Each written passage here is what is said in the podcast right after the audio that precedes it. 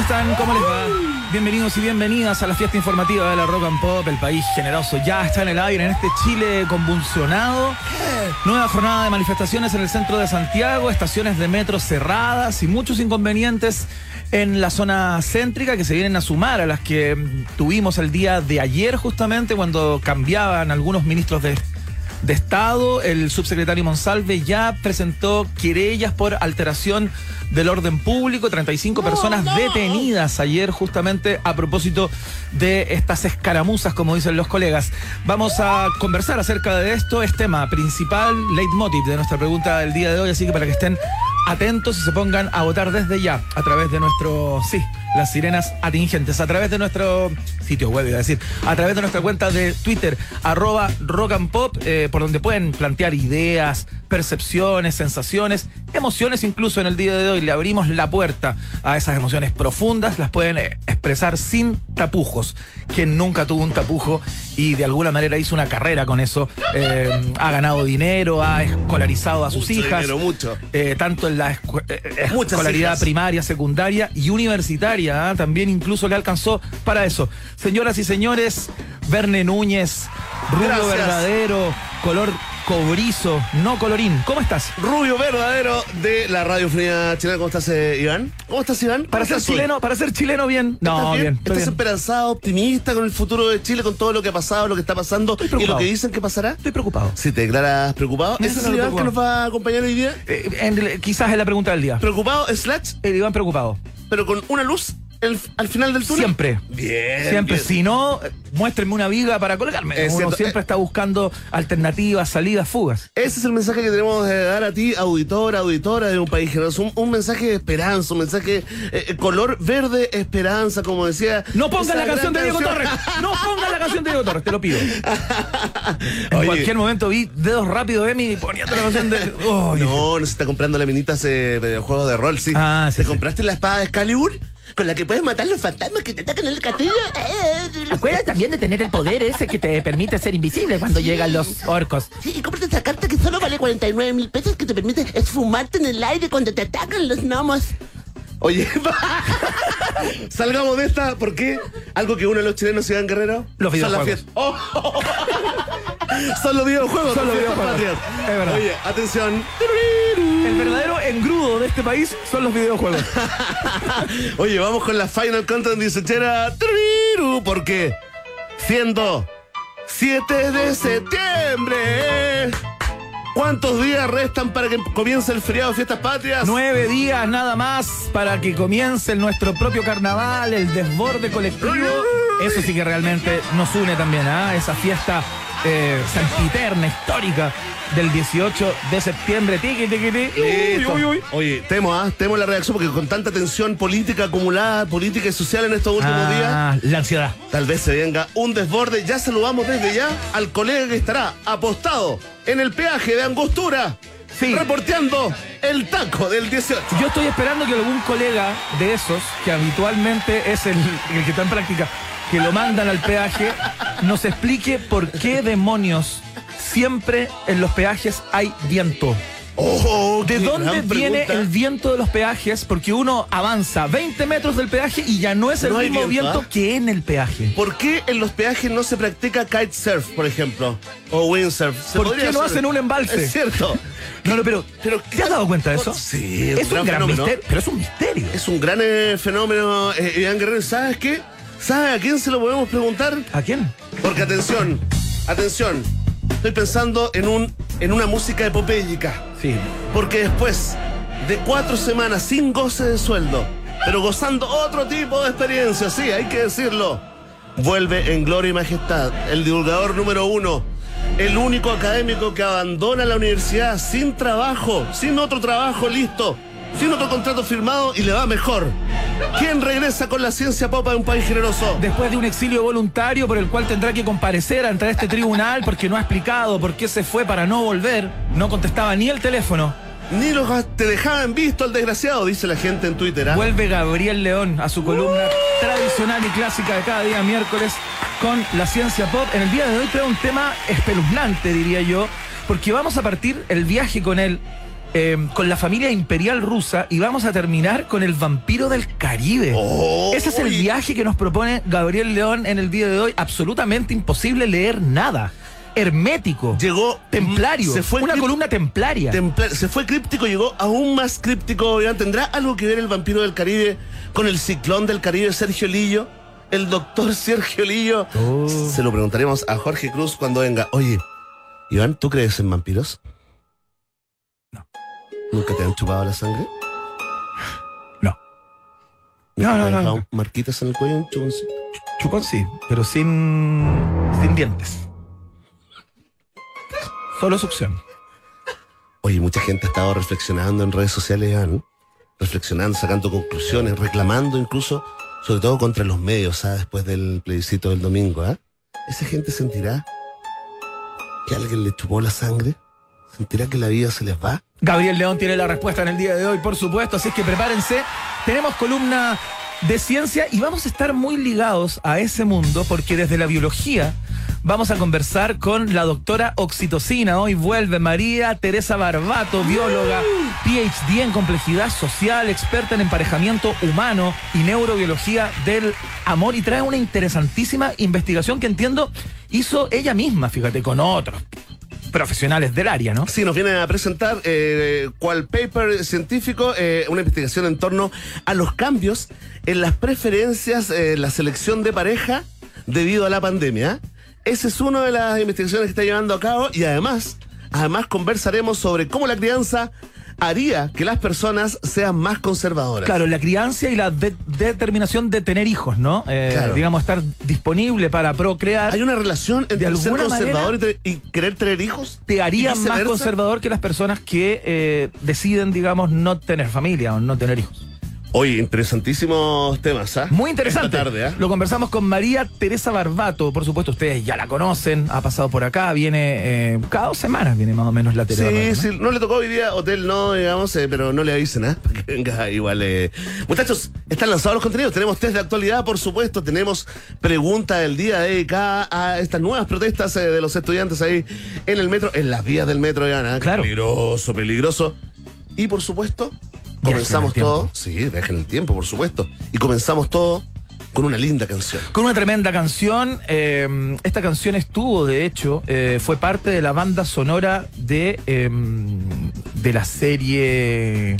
Ah, no, esta, esta no fue, o esta fue. Oh. Sí, Breaking Bad. De Breaking Bad, ¿no? Sí, pues, sí, mamá. Se me había olvidado el nombre Breaking Bad. Esta, esta es una música, una serie, esta niña que canta como rap. ¿Cómo que se bien llama la bonita esta, ella. esta niña? Sí, Esta que muy estuvo en una vistosa. serie esta de las drogas, del profesor. Sí, que- actriz también, ¿eh? Esa. tuvo una actuación ahí en una serie. Que es de la prueba, ¿Cómo se llamaba todo lo la, de la esta, prueba. La esta.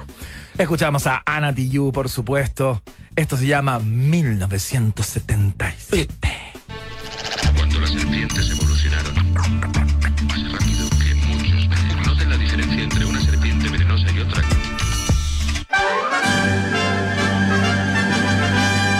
En Rock and Pop tienes un permiso 24-7 para la pregunta del día. Vota en nuestro Twitter, arroba Rock and Pop, y sé parte del mejor país de Chile. Un país generoso de la Rock and Pop. Atención, atención, pueblo de un país generoso. Tenemos una interrupción en esta prestigiosa encuesta llamada La Mapadre de todas las encuestas después del plebiscito. Estamos con eh, Iván Guerrero que nos tiene una sorpresa. Exactamente, han llegado algunos estudiantes secundarios a protestar. No, no. Eh, estamos con un eh, colaborador de nuestra radio, parte del equipo digital, eh, Sí. que tiene la respuesta para la pregunta que hi- hicimos partiendo. el Es día cierto, de hoy una de por- pregunta muy, muy aparentemente complicada. Al parecer es bien eh, eh, pelotuda, pero la gracia es que nos trae la respuesta sin googlear. Tengo la impresión que no hay pregunta tonta, Oye, pero con bueno. background, tiene- trae la respuesta sin haber googleado. Señoras con y su background señores, personal. Desde, mm, desde el, el espacio digital de esta radio, Antonio Pavés tiene la respuesta a por qué en los peajes siempre hay viento y no ocurre lo, lo mismo un kilómetro antes y un kilómetro después de los peajes. ¿Por qué se concentra el viento en la zona de peajes? Antonio. Fuerte por el favor. aplauso para Antonio, Fuerte por el favor. aplauso para Antonio. ¿Cómo Muchas estás, gracias, Antonio? muchas gracias. Muy ¿Cómo bien. estás? ¿Y ustedes? Bien, bien, ¿quieres mandar un saludo a tu, a tu región, a tu provincia, A mi fanaticada. a tu fanaticada? Perfecto. Excelente, muy bien. ¿Dónde están en Chanco? ¿En Chanco? Están en, en No, no sé, no sé. El- No sé. el- En todo Chile, en todo Está- Chile. está En todo todos Chile. lados. Todo Chile, todo En todo Chile. Por favor, Antonio. Por favor, vamos con la respuesta a por qué corre más viento en los peajes que en otro lado. Eh, esto principalmente se da por el efecto Venturi. ¿Qué? que el efecto Venturi, es, eh, bueno, por ejemplo, si hablamos del peaje Angostura en, Chi- en- acá en, en- cerca de San Francisco de Mostazal, Claro. Eh, Al lado del casino claro. ahí nomás, sí. claro, nos damos cuenta que generalmente los peajes como que enclaustran un poco el, el espacio. Claro. Por ejemplo, Angostura está entre dos cerros. El peaje una vez más viene a enclaustrar este espacio. Claro, lo encajona más. Lo encajona, claro. Y claro, el viento tiene que fluir de alguna forma. Y por lo mismo, el viento ah, como que incrementa su velocidad. Y por lo mismo, como que tiene que traspasar este espacio. ¿Ya? Y lo traspasa como más rápidamente. Con y más por fuerza lo- porque el espacio es más estrecho. Claro, porque es más estrecho el espacio, o el viento fluye más rápido. Y por lo mismo también se siente más, más frío el- en, en el mismo lugar. Increíble Por efecto ejemplo- Venturi. A ver, a ver, espera. No ha terminado. No ha terminado. Por ejemplo, no sé, eh, ahora que viene el 18 o que hay fechas festivas, eh, generalmente hay filas de autos en, Claro. en estos mismos peajes. Claro, los autos nuevamente contribuyen a, esa, a ese enclaustramiento, a esa velocidad que va a tomar el viento para circular de un lado a otro. Eso. Increíble. Geógrafo y periodista, el señor Antonio Pavés, quien llega con la respuesta. Muchas Toma gracias. esos, Marcelo Lagos. Antonio, muchas gracias por la, por la aclaración y ahí afuera te entregan tu polera ¿ah? de Sí, Rock and Pop. Sí, y también te llevas eh, una cajita de sochera. Sí. Oye, muchas gracias. Qué rico tener gente Qué culta. increíble, acá ¿ah? en el Con equipo tanto de- conductor ignorante, ¿ah? Yo Que anda sí, dando vueltas. hijo, imagínate, toda esa gente que ha hecho carrera con la estupidez. Escriba usted a Efecto Venturi si quiere profundizar respecto de la gran explicación que dio Antonio hace instantes acá. Vene Núñez, la pregunta del día. Antonio Venturi, desde el día de hoy, ¿ah? Sí. Sí. Atención, vamos con la pregunta porque el metro de Santiago, Transmortal, tuvo que cerrar eh, varias estaciones ¿ah? y suspender el servicio de trenes tras eh, evasiones masivas y manifestaciones a cargo de estudiantes secundarios. ¿ah?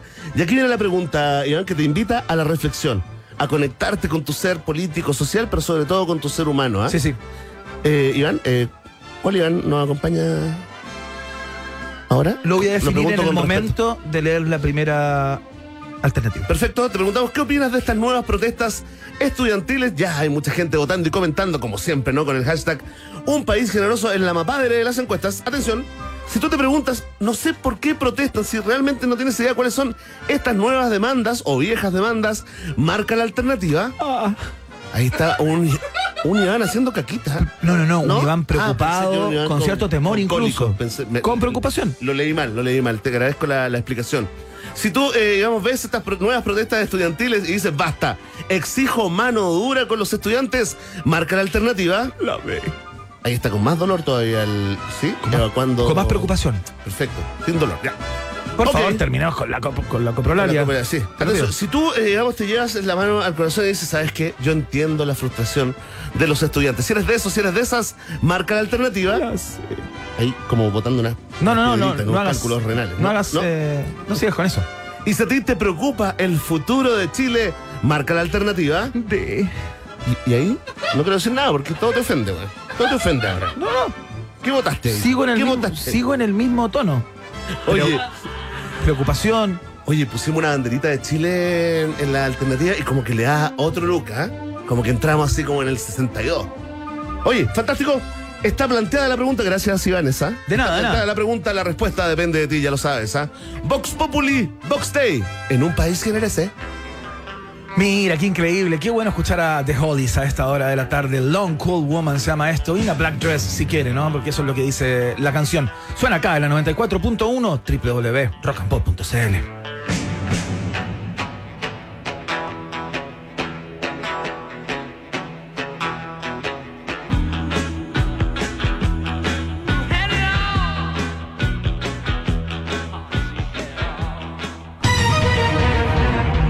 Muy bien, señoras y señores, llegó el momento que todos ustedes estaban esperando cuando uno de los integrantes de este tándem generalmente, usualmente queda en una semivergüenza o vergüenza del todo a no es el propósito leitmotiv, no es el leitmotiv. de la performance de esta sección, ¿no? En donde el periodismo pone a prueba el periodismo. Esta es, este es el test de actualidad en un país generoso. Salud, salud. Está estornudando la Salud. productora aquí adentro Oh, con salud. un COVID Oh, galopante, ¿ah? Cuatro estornudos. Estoy listo, ¿ah? ¿Estás preparado, Bené Núñez? Estoy eh, preparado psicológicamente, más no eh, informativamente. Hay una pregunta difícil, una muy, muy, muy fácil y una imposible. Pero una muy, muy fácil. Pregunta de titular. Vamos, vamos. De hecho, un título que Estoy estoy, listo. que estoy viendo en este minuto en mi computador. Lo estoy viendo en este momento. Estoy, estoy, ya estoy en actitud. La pregunta uno no es esa. En la ciudad de... Vamos con la primera. Muchas gracias, Eli, discúlpame. En la ciudad de Rosario, Argentina, ¡Boludo! fue desbaratada una banda que se dedicaba al tráfico de animales y aves. Estas personas, inescrupulosas, capturaban loros salvajes, les alteraban el color del plumaje usando químicos y luego los comercializaban como si fueran aves exóticas. ¡No! Qué poco Oye, oc de gente todo. mala, Qué poco oc de por favor, aparte. qué Aparte, maldad. gente, imagínate el daño que le pueden hacer a las aves eh, con químicos para teñirle su plumaje. Ojalá haya un limbo. Exista lo del limbo antes de llegar al cielo, Iván. Ojalá. O, o la reencarnación en el loro. Exactamente, Ah. en el loro, pero más bien torturado. De alguna Es manera. cierto. ¿De qué color estos personajes teñían a los loros? Para venderlos como aves ex- exóticas. Atención, tenemos tres alternativas, por supuesto, como siempre. Los teñían de color azul, ¿Ya? como el personaje este. Había un loro de una película que era azul. Río, Río. Río, exactamente. Sí, era una familia eh, De loros. del loro azul. Era el loro azul. Extinto casi, ¿eh? ya. Creo Bueno, que queda uno. Muy Me bonita. acaban de confirmar ¡tit! que quedan cero. Alternativa B. ¿Los teñían de rojo? Rojo, dices tú, como los comunistas. Alternativa No C. pienso votar por esa opción. los, tenían, los teñían de amarillo. ¿Amarillo? ¿Como Barken? ¿Como Fulvio? Exactamente, esas son las alternativas, azul, rojo o amarillo. Verne Núñez contesta a esta hora de la tarde la primera pregunta del test de actualidad. Atención, medios de comunicación. Atención, ¿sabes qué? Necesito un poco de apoyo espiritual. Por favor, si me pueden mandar algo de la macro zona, pero la zona pacífica. Vamos, Verne. Concentrado. Azul, rojo o amarillo. Déjame sentir. Voy a sentir el calor del color. Siéntelo, La siéntelo. temperatura.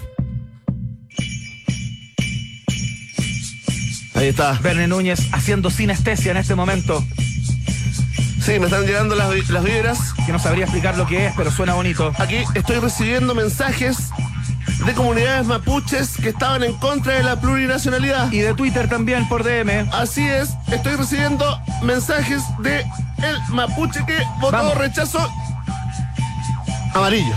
En un gran homenaje al gran Cristian Barken que salvó a este país.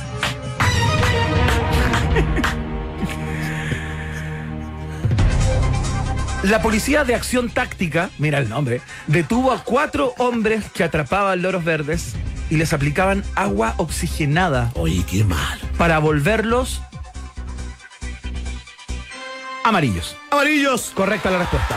Vamos, amarillos, somos una fuerza. Hoy los 25 pájaros están bajo el cuidado de la Brigada Ecológica de Rosario, Argentina.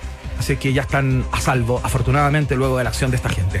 Muchas gracias a las comunidades mapuches eh, muy que votaron buena, rechazo. muy bueno, Verne, que hayas contestado esto bien, porque la pregunta que sigue es un regalo en bandeja. ¿En serio? Para que te luzcas. O sea, debería quedar 2 a 0. O sea, tendrías que quedar 2 a 0. Fácilmente. En el caso de que no quedes 2 a 0, la verdad que es, Es un muy bochorno. complicado tu contrato para el próximo año. Sería como un cataldeo en el test de actualidad. Te cataldearías. Me cataldearía heavy. Atención, No me quiero cataldear, ¿ah? Si alguien conoce a un buen descaltadizador, la Comisión de Ética, esa institución de la Cámara de Diputadas y Diputados, resolvió sancionar al diputado independiente Gonzalo de la Carrera por agredir al vicepresidente de la corporación, Alexis Sepúlveda. ¿ya? El diputado Nelson Ben... Ben- Pero no se había defendido, Iván. ¿Cómo? Los videos mostraban que se había defendido. Que había sido agredido primero. No, pero él reconoció hace varios días que había cometido un error y Pero todo. después ganó el Palabras de- plebiscito, pues, Iván. Bueno. Por lo tanto ganó. Creo a Nelson él. Venegas, diputado PS, presidente de esta i- instancia, explicó que tuvieron en cuenta los cuatro videos que capturaron la agresión, además del descargo escrito de De la Carrera. Además de la censura, ¿Ya?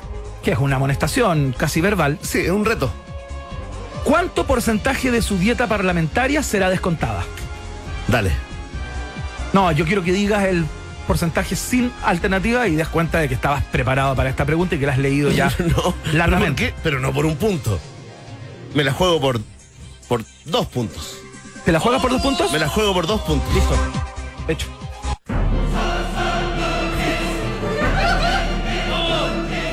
El diputado de la carrera, según dicta la norma, recibe una censura que es un retito. No lo haga más. No lo haga más, no, sea, tan malo, tan tan, violento. tan tan el poco. Tan tan potito. Tan tan joven, jovencito primer tan tan potito. Qué impresentable este tipo de sanciones. ¿eh? Según la ley, será multado con el 15%. Con el 15%. De su dieta parlamentaria. 15%. Dos puntos. Verne Núñez 3.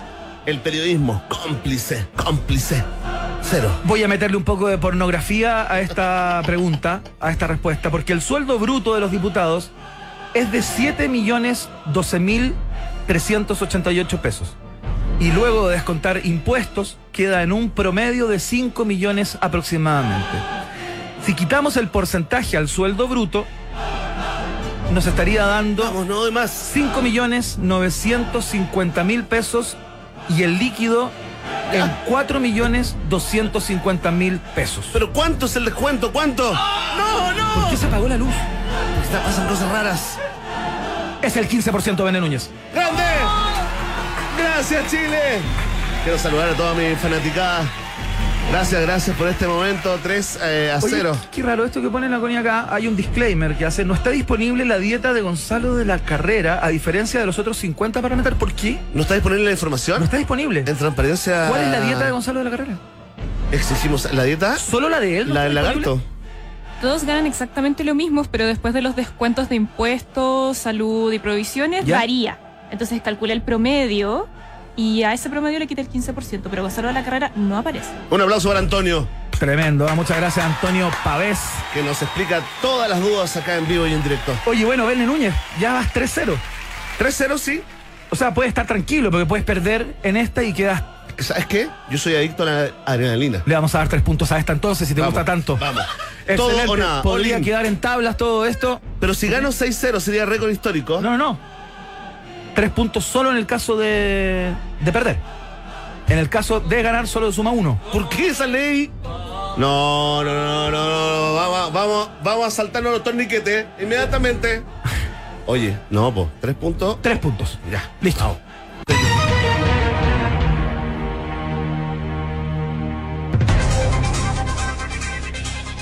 Una encuesta realizada por la Fundación del Sueño de Reino Unido reveló sorprendentes resultados en torno a los hábitos de limpieza de los hombres solteros. No entiendo la conexión, seguramente en el transcurso de la pregunta la entenderemos. La institución explica que, ah, aquí está, que las sábanas y fundas de almohada deben cambiarse una vez a la semana ya que acumulan suciedad, células muertas, Ácaros, aceites ácaros. corporales, sudor y ácaros en polvo, sí, Sí, pues. tal cual. ¿Cuánto tiempo demora la mayoría de los hombres solteros en cambiar sus Ah. sábanas? Esta es una gran pregunta. Dale, dale, dale. Alternativa A. Demora un mes. No, no. Alternativa B. Demora dos meses. Tampoco.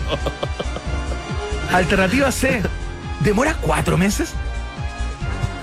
Mira, yo diría de seis a ocho meses. No, En pero estás promedio, loco en sí. cambiar las sábanas. Pero nunca fuiste soltero, Iván. Sí, pero no me demoraba tanto. Ah, pero eh, porque tenía gente que te ayudaba, Iván. Pero si estáis soltero y solo, inmaduro, loco. ¿Ah? No, pero Mira, me la- no sé cuál es, pero me la juego por la que diga más meses, la última. La sé. cuatro Es meses. que no, es que yo, es que fui ¿En soltero, serio? salí de ese, sí. Me rehabilité. fui ¿Estuviste en soltero. esa pasta? Sí, no, y quiero agradecer a, a todas mis esposas que me han sacado de eso. Según la Fundación del Dice. Sueño, quienes están en pareja cambian en su mayoría las sábanas, porque probablemente no las cambian ellos, cada tres semanas. Ya. Y algunas personas las cambian quincenalmente o una vez a la semana. ¿Tú cuántas veces las cambias en tu casa, Benne? Felizmente casado, No, con una casa que diario, funciona. diario, que todo cor- diario, todo no, diario. No, Sí, por favor. diario. no, no seas leso. Sí, diario. Pero a veces ¿cómo? dos veces en el día. Pero cómo. Sin embargo, el 45% de los hombres solteros, según este estudio de la Fundación del Sueño, tardan hasta. ¡Cuatro meses!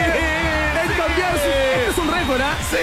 En este momento, este estudio sin nombre pasa a llamarse Estudio Verde Núñez, porque yo creo que Toma esto es un eso, récord. Pablo Aguilera. Esto, Esto es un récord. Oye. Nadie había logrado, yo creo, este máximo de seis puntos en Oye, tres preguntas. Qué buen dato ese el cambio de funda de la almohada. Impresionante. Es que realmente es algo que en el promedio, ¿ah? yo sé que no toda la gente igual, no todos los hombres, la mujer, bla, bla, bla. Claro. Cada uno es un individuo, un mundo, ¿ah? pero por Dios que al soltero que le cuesta Yo ese te, tipo diría, de cosas. ¿ah? yo te diría que en mi casa semanalmente. Son bien hippies, ¿ah? ¿Te parece que es Bien poco? hippie, sí, no, sí, yo creo que está sí. bien, Connie. Está Ah, bien. Harto ácaro, Una vez a la ¿ah? semana, tú también. Harto ¿Tú ácaro a en mí? esa ¿Cuántas casa. veces? ¿Una vez Al al, año, mes? al ¿Una vez año, al mes? una vez al año.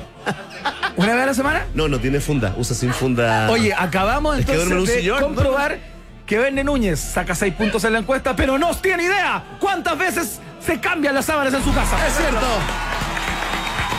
Un hombre homenaje. Un verdadero artículo Oye. en su casa. Ahí está, quedará en los anales. Sí, sí. Quedará en los anales. Sí. Verne Núñez 6, periodismo cómplice 0.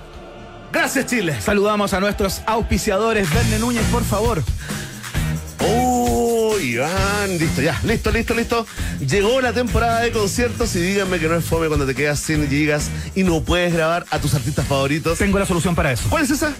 Te agrego a mi plan Dentel ahora. Con los nuevos planes adicionales Te Sumo, puedo añadir a quien quiera con los mismos gigas, minutos, SMS y roaming que yo. ¡Wow! Obtén hasta un 92% de descuento por seis meses y luego pagas 9,900 pesos por siempre. Mientras más planes sumes, mayores serán los descuentos en el total de tu boleta.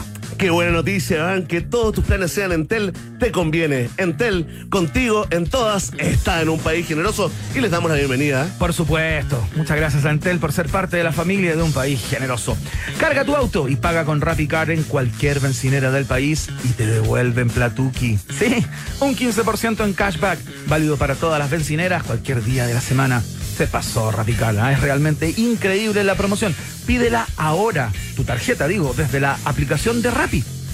Es muy fácil conseguirla, sin largos trámites, todo muy claro, todo fácil de entender, sin complejidades. Es balsámico tener tu RappiCard by Itaú en el bolsillo. Oye, hoy, hoy estuvimos a punto de transmitir desde allá, lo vamos a hacer la próxima semana, Iván, ¿no? Pero para todos los que tengan ganas de comer algo rico, con muy buena vista, muy bien atendidos, ¿ah? escuchando una rica música y con muchas opciones de cócteles, por supuesto, y una carta muy, muy sabrosa.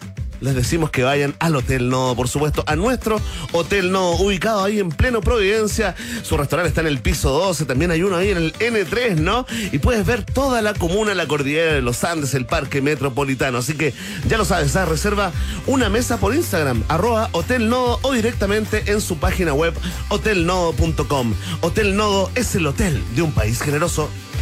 Hacemos la pausa, a la vuelta llega nuestra doctora oxitocina María Teresa Barbato con eh, Barbato. su columna del día de hoy. Conversamos sobre cómo la crianza y la determinación de tener hijos hace que las personas sean en el fondo más conservadoras. Queremos entender cómo se metió en esta investigación porque ella participó justamente de ella, María Te- Teresa Barbato, en instantes en la fiesta informativa de la Rock and Pop. Hacemos la pausa y seguimos. No te separes de la 94.1. Después del corte, Iván Guerrero y Verne Núñez siguen izando con solemnidad la bandera de un país generoso en Rock and Pop. Iván Guerrero y Verne Núñez continúan en busca de los ejemplares más singulares de nuestra sociedad. Sigue protegiendo nuestra flora y fauna exótica, un país generoso en Rock and Pop. Hay algunas personas que dicen que para neuroestimularse antes de los conciertos, los integrantes de Divo consumían hormonas de rana. Tú puedes creer o no creer, pero no dejes que la verdad arruine una buena historia. Esto se llama That's Good. Son los Divo en la 94.1 www.rockandpop.cl.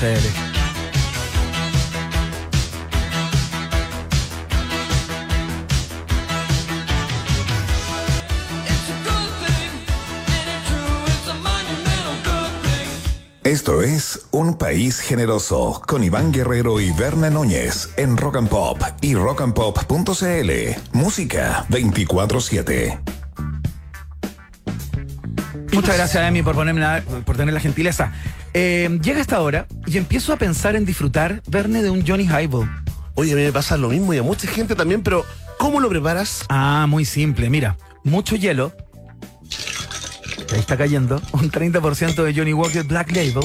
Un 70% de Ginger Ale y una rodaja de limón. Es el momento más delicioso del día. Y por supuesto, lo disfrutas con Johnny Walker, con este brebaje exquisito llamado Johnny Highball. Que es la previa para presentar a nuestra, no iba a decir invitada, no es invitada, es parte de esta casa. Está inestable psicológicamente, pero estable contractualmente. ¿eh? Exactamente, cada cierto rato nos habla desde la biología del amor, del emparejamiento humano, porque esa es su expertise, ¿no? Em, y nos viene a conversar en el día de hoy acerca de un experimento, de un experimento, de un paper, de un estudio muy interesante que liga de alguna manera la determinación de tener hijos con eh, el conservadurismo. Hay una conexión directa ahí, científicamente comprobable, es parte de lo que investigó nuestra doctora oxitocina, Oxitocina. María Teresa Barbato, está en el país generoso una vez más. Barbato en UPG, ese es el hashtag.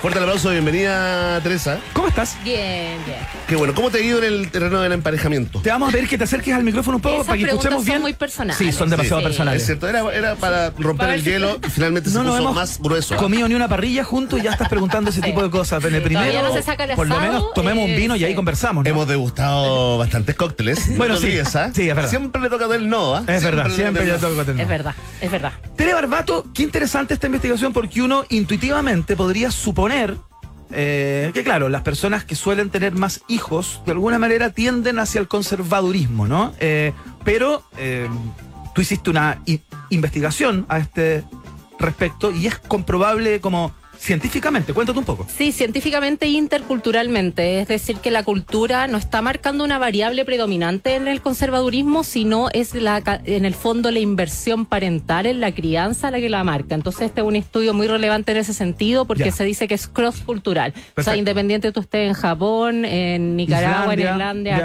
acá, eh, la gente tiende a ser más conservadora, ¿no es cierto?, cuando está aportando energía a la crianza. Y esto se Perfecto. debe debe, este eh, se explica más evolutivamente porque cuando tú estás aportando eh, energía a la crianza quieres un ambiente también más estable, porque en el fondo estás está apostando a algo, estás apostando a un futuro. Claro. Eh, y si el ambiente fuera menos eh, estable, en el fondo tú te dedicarías más a la cantidad quizás que a la calidad de la crianza. Recordemos que los humanos necesitan una inversión eh, parental que es bien relevante, porque es periodo de lactancia, bueno, gestación y, y todo el tema. Pero espérate, espérate. Entonces, lo que determina, eh, quiero entender el orden Sí, de, lo- dale, de lo- dale. el huevo, la gallina, eso, causa-efecto, ¿no? Eh, ser conservador determina, es determinante para decidir tener No, hijos no, no, no, o al no, no. revés. Al revés. Al al Los revés. revés. hijos determinan, Tú puedes digamos, que ser- te vas poniendo más conservador. Exacto, tú puedes ser súper liberal, pero a la hora de tener hijos y empezar a aportar en la crianza, vas a- te vas a poniendo un poquito más conservador. Ya, y conservador, digamos, digo, para tirar algunas. eh, Mira, líneas voy en a, esta- voy a en leer la esta cancha, definición ¿no? Eso, que eso, eso. utilizamos nosotros Ah, en el paper. excelente. Porque puede ser un Defi- poquito subjetivo. Sí, sí, mira, ¿De es, qué hablamos cuando hablamos de conservador? es preferir... Raymond Carvalho. Buenísimo, buenísimo, buenísima entrada. Preferir comportamientos más seguros y tradicionales, como ciertas organizaciones son- eh, sociales Ajá. o grupos de preferencia cultural. Y resistencia también ahí al cambio. Es Perfecto. eso, Es eso. Mira, ¿Estás mandando un mensaje Delicado. solapado? Deli- Delicado el tema. ¿Le- ¿Hiciste un guiño al 62%? o sea, Va por ahí, va por ahí. Las personas que definen, por ejemplo, no tener hijos como parejas, eh, indefectiblemente van a tener una, una mirada de la vida o un fluir en ella más liberal.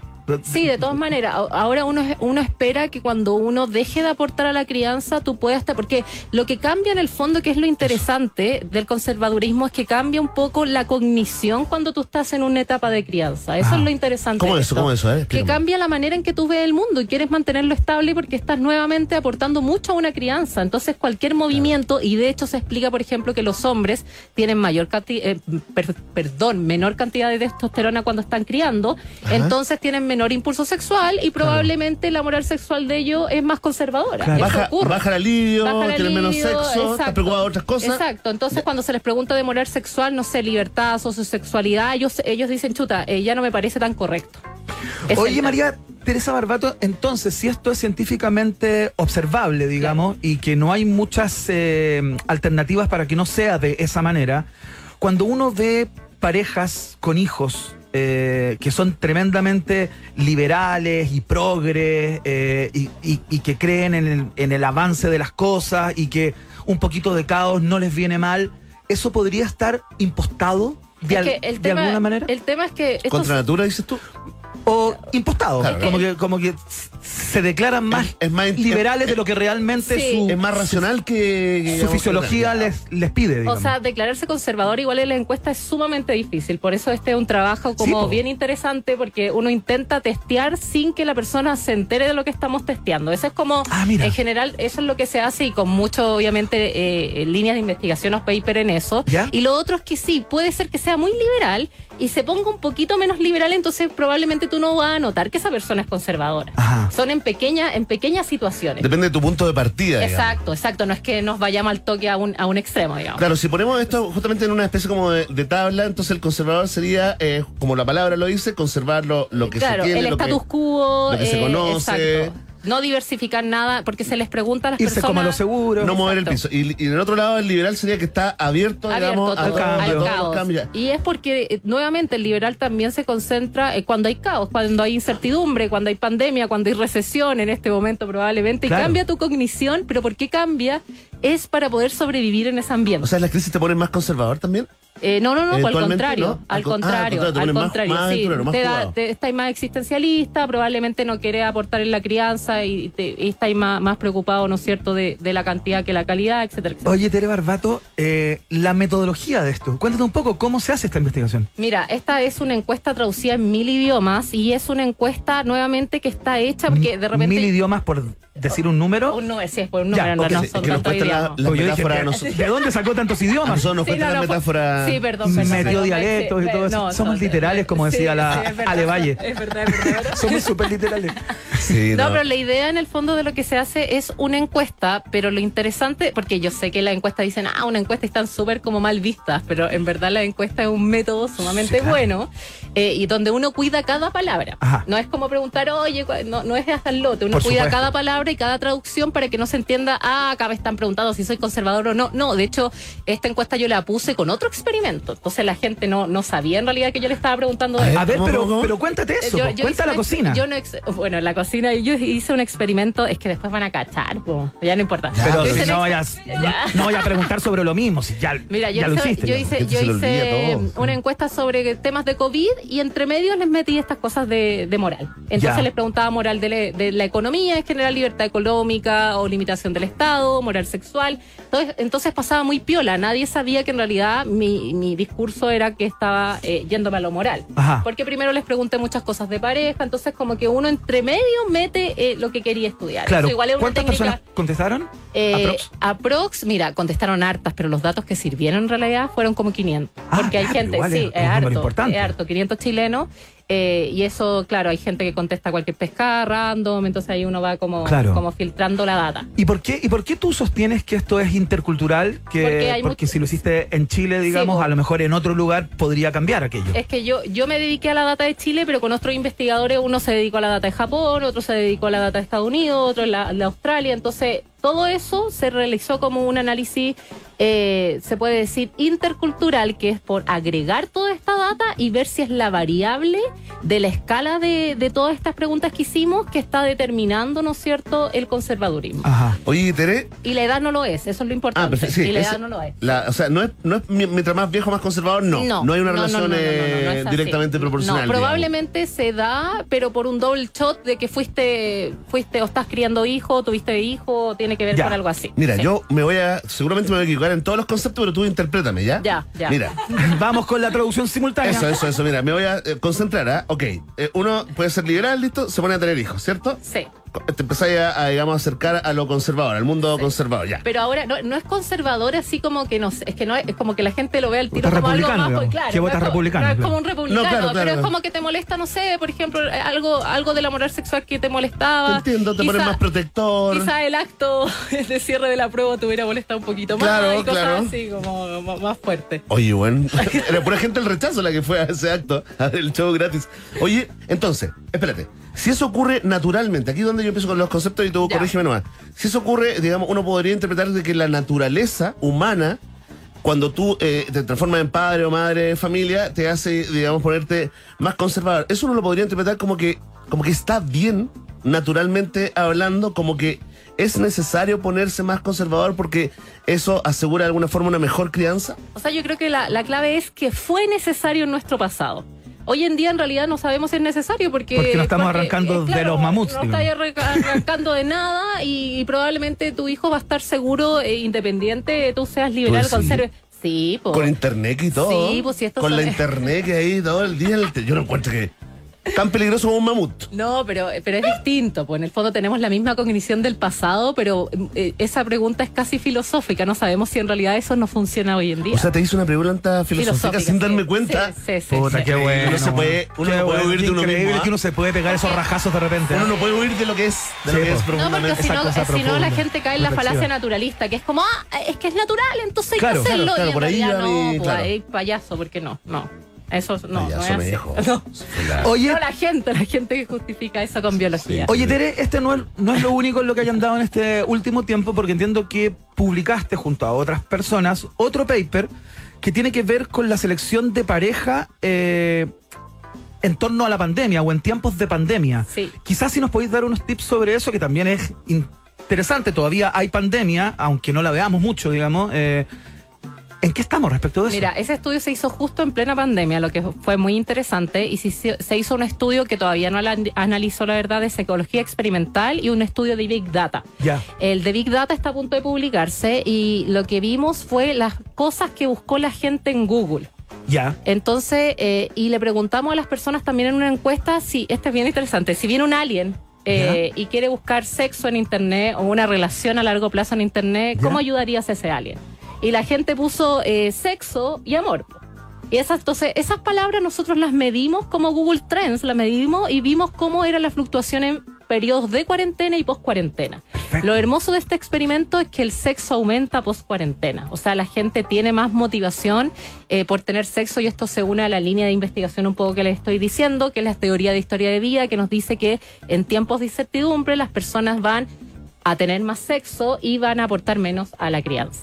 Perfecto, o sea, uno se desata un poquito, digamos. Exacto. ¿Cuál la bonobos? mirada más. ¿Cuál Sí, bonobos? Exacto, ¿no? Y la gente igual está confundida también. De repente hay harto existencialismo, está confundida, no sabe si quiere una relación o no. Y eso es completamente normal en periodos de incertidumbre, porque después de una pandemia viene una recesión económica. Eso está desde 1918 de, de la fiebre española, Ajá. para que no echen tanta la culpa ahí a, a factores más externos. Claro. Pero eso ocurre. Yo Y- estaba esperanzado, Alberto, ¿acordás cuando estábamos en plena pandemia iban transmitiendo desde nuestros comedores o Sí. estudios radiales ahí en el Estudios fondo de la- improvisados. ahí al lado de la tabla de planchar, Sí. Ah, ¿te acuerdas de esa época? Sí, claro. Y que la promesa y donde uno veía una luz de esperanza es que te decían, cuando pase la pandemia, Nos no te vamos a conviene desatar. una fiesta de libertinaje, todos con todos. Y nosotros decíamos, bueno, hay una esperanza, hay por qué luchar.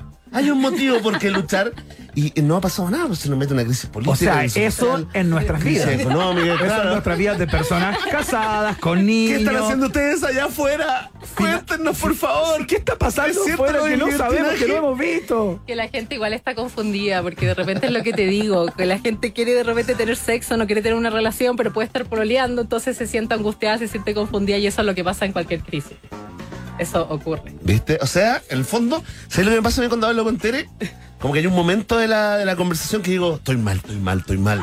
Y de Pero repente, estoy bien, estoy al final bien, estoy bien, pero después vuelvo a estar mal. Estar mal, mal, mal. Y en el fondo no sale así como, soy normal anormal. No. Soy normal anormal. Es una montaña rusa la Una conversación montaña con rusa de María emociones, Teresa ¿eh? Barbato todos los días. Señoras y señores, ¡Aplausos! La doctora Oxitocina, una vez más bióloga PhD en complejidad social, experta en emparejamiento humano y neurobiología del amor. Nos contó acerca de sus dos últimas investigaciones. Eh, recuerden que mucho de esto probablemente corre en su... ¿Qué pasó? Se cayó algo. Oh. corre en su, en su Oh, Está podcast. sangrando, está sangrando. Seguramente se habla de por esto, ¿no? favor. En algún Eh, momento. Mira, el podcast igual es como un poco más, más tranqui en ese sentido. Hablamos más cosas diarias. Ya. Pero en realidad lo que, lo que me pueden escribir si quieren participar en uno de estos estudios sería buenísimo. Fantástico, Porque entonces- los estudios siguen, Pero- arroba entera de lo ves en mi Instagram para que me sigan y ahí está Más mi mail. 569. No, oye, sí que ahí Oye. está mi WhatsApp, no digan nada. No, Entera de Love. Entera de Love. Entera de sí, Love. sí, sí. Perfecto, como Igual entera de escuchen, amor de alguna manera. escuchen el podcast Gwen también. When, como Sí, cuándo, ¿ah? Como cuándo, cuándo. W-H-E-N. Y se Eh, vienen cositas, eso es verdad. Se vienen cositas. cositas. Oye, pero se vienen definitivamente porque llevamos como tres No, pero no- columnas diciendo se vienen cositas. No la presiones. Y la gente está muy ansiosa. Sí, Mira es las verdad, protestas es en el verdad. centro Mira acá, de el- Santiago. Mira el trending topic hashtag. ¿Cuándo se vienen cositas? Mira, increíble, espontáneamente. ¿ah? No, la verdad es que se están preparando. Yo, yo no soy un- no, no- no soy experta en el arte de las comunicaciones, so- soy un poco lenta, no tengo tampoco tanta pauta eh, para cosas, entonces Todo para que le digamos que Todo para que digamos es que una sea, craca. sí. Oye, es mira, verdad. ¿Qué está Arroba- buscando al final? Confirmación. Feedback, feedback positivo. arroba Álvaro Salas, arroba Claudio Reyes y arroba Benjita le pusieron like a tu columna. Esta, eh, oye, Gracias. y les mandaba un saludo a la Gracias, bonita. les mando un saludo. Tere Barbato, muchas gracias por la conversación. A ustedes. Que le vaya muy Adiós. bien. Nos encontramos. Grande Tere. Vamos a Oh. saludar a nuestros auspiciadores. Porque si- Oh, dale. oh, no, no, chip, chup, chup. No, hagámoslo como profesional, Iván. Ya. Cachipun. Pará. Parto.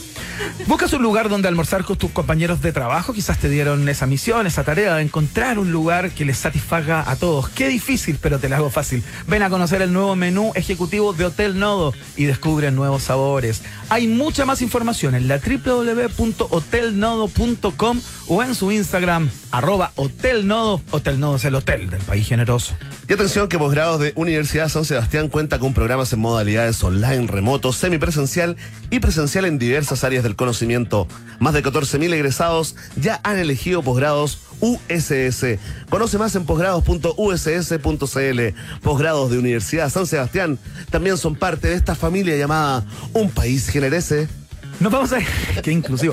Nos vamos a ir a la pausa y a la vuelta eh, va a pasar lo que pasa muchos miércoles, que se junta María Teresa Barbato y Gabriel León, porque vuelve luego de un ex- exilio voluntario.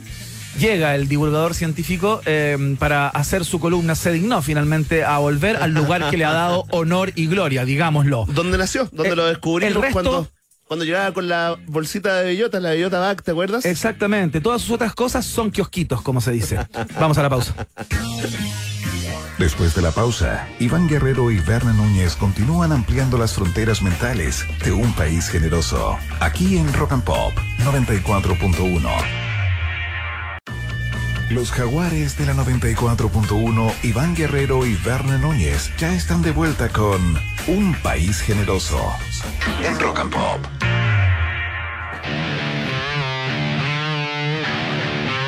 Muy bien, escuchamos Ashes to Ashes, suenan los Fate No More en la 94.1 www Rock and Pop CL. Actualidad, canciones y periodismo serio. Muy serio. Iván, Verne y tú están en un país generoso con el sello Rock and Pop. Queridos roedores, hay horarios en los que solo puedo pensar en relajarme y disfrutar de un delicioso Johnny Highball. ¿Cómo lo hago? Bueno, una buena cantidad de hielo, 30% de Johnny Walker Black Label y 70% de Ginger Ale. Y será tu momento favorito del día, ya lo sabes. Johnny Highball by Johnny Walker está en un país generoso como también está el hijo pródigo que vuelve a casa. Dicen que la ciencia nunca soluciona un problema sin crear otros 10. Y como en Rock and Pop, estamos para hacerte la vida más fácil. Gabriel León llega con su pipeta, su vaso precipitado y sus respuestas. Aquí comienza la ciencia pop en un país generoso. Conozco a un científico, tú también lo puedes ser. El método científico te ayudará a entender.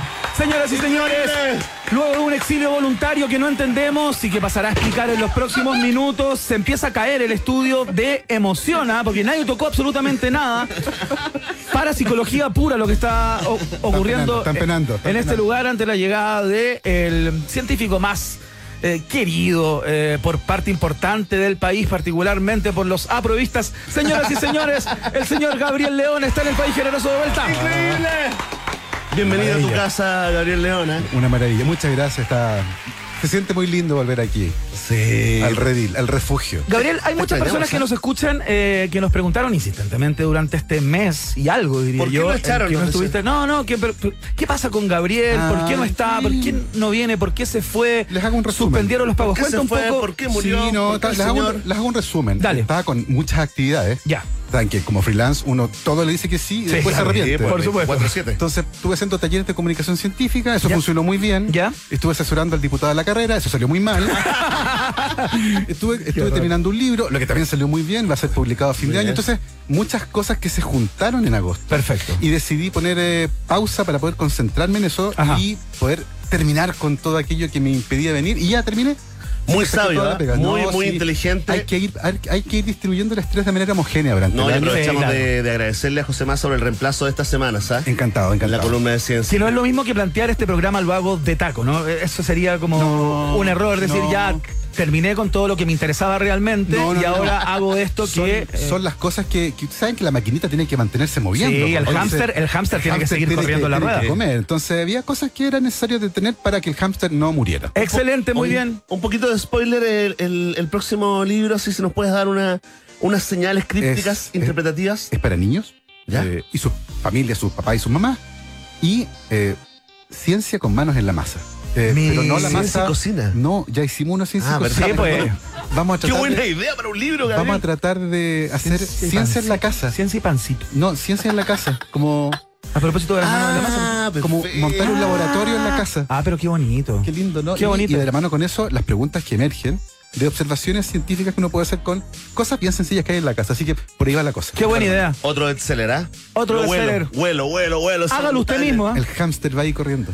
Oye, hoy nos tomamos eh, una foto porque cada día eh, publicamos una foto conceptual para abrir este programa ahí Claro. en esa red social decadente llamada Twitter. Hoy, es por si no se dieron cuenta, vamos a explicar, pusimos cara como de Nosferatu. Sí, de, claro. de vampiros. De vampiros, Sí, muy eh, bien. pero totalmente inspirados en tu regreso, ¿ah? Sí, y los engañé para varias. no vamos a hablar. No de tenía ni vampiros. un sentido entonces sacarse la foto. Se borra, se baja. No, sí, Se va, baja, va. se baja Es la que hay foto. algo ahí, hay algo ahí. Hay un, hay un vampiro caribeño bien interesante del que vamos a conversar hoy día. A ver, ¿de qué vamos a hablar hoy, Gabriel León? Hoy día la historia parte con una mujer que en Alemania en 1920 saltó del techo de una casa a un río. ¿Ya? Ya. Eh, se estaba intentando suicidar. Eh, y la policía alemana la saca del río eh, y la llevan a un hospital psiquiátrico. Esta mujer eh, decide no entregar su nombre ¿Ya? y además en el hospital se dan cuenta que hablaba alemán con un pronunciado acento que fue identificado como ruso. Perfecto. Ya. Y esta mujer, que negó identificarse durante todo ese tiempo, después de un par de años internada en esta clínica, empieza a correr un fuerte rumor de que ella es ni más ni menos que Anastasia Romanov. No. No. Eh, Ese mito viviendo. La familia Romanov, la familia real del último zar del Imperio Ruso, de Claro. Nicolás II, fue asesinada el 18 de julio de 1917, pero nunca se encontró ni los cuerpos ni la tumba. Y eso evidentemente generó un montón de rumores con respecto al destino de la familia. Claro. ¿ya? o si realmente eh, estaba muerto. se claro, estaba ¿dónde muerto escaparon? y, y particularmente la aparición de esta mujer diciendo que era Anastasia generó un impacto mediático impresionante. en Pero Europa. eso lo comentó luego de, do- de dos Dos años años. ya en esta institución. Exactamente. Y cuando ella, cuando finalmente se rompe el rumor y sale, eh, todo el mundo quiere saber si es realmente o no ella. Una de las personas que la fue a ver fue el tutor de la familia real, que era el, el profesor que les hacía clase, a Alexei, que era el heredero al trono ruso, y Ajá. a su hermana, incluyendo a Anastasia. ¿Ya? Y el instructor viaja a Alemania a conocer a esta mujer, la mira y dice, no, esta no es Anastasia. Al tiro, al tiro. Oh, Ya. Dice, no, o sea, de hecho, no es Anastasia y no es ninguna de las hermanas de Anastasia. Claro. Esta persona no tiene nada que ver con la familia real. Perfecto. Y es a pesar, una impostora. es una impostora. Y a pesar de eso, a pesar de que alguien que conoció a Anastasia declaró que no era, igual el mito prevaleció. Más aún, esta mujer que se co- comenzó a hacer llamarse ella misma como Anna Anderson, eh, demandó al Estado alemán para que reconocieran su identidad como la de Anastasia Romanov. Ah, ya, fue a fondo. Y se convirtió en el caso judicial más largo de toda la historia legal de Alemania. Estuvo como tres décadas abierto ese caso. No. Y finalmente el caso se cierra porque esta mujer no logró demostrar que era efectivamente parte de la, de la familia real. Claro. Eh, bueno, inicialmente cuando el tutor dice que no es eh, Anastasia, eh, el hermano de la mamá de Anastasia de la señora Sar- del Nicolás eh, II, contrata a un investigador privado que averigua que esta mujer probablemente es Francesca no sé cuánto, una polaca que era una obrera y que... Ya. Una, una O persona sea, X. él tenía alguna hebra que tirar Tal con cual. respecto a la identidad de esta mujer. Décadas después, gracias a los exámenes de ADN, se confirma que Ana eh, Anderson. Anderson, que se hacía pasar por Anastasia, era en realidad Francesca no sé cuánto, una polaca. O sea, se confirmó que efectivamente era una impostora. ¿ya? Mira. Ahora, lo interesante de todo esto tiene que ver con la familia real, que estuvo rodeada no solo de este misterio, sino de otras figuras igualmente misteriosas. ¿Se les ocurre alguna? Rasputin. Rasputin. Sí. güey. Rasputin, una Gran vocalista de, de una banda, ¿no? Por supuesto. De una banda llamada Bonnie M. Oye, qué buena esa canción, ¿ah? Ra, ra, Rasputin. Ra, na, na, na, na, na, na. Rasputin era un personaje bien curioso que llega a la familia real por Alexei. Alexei, el heredero al trono.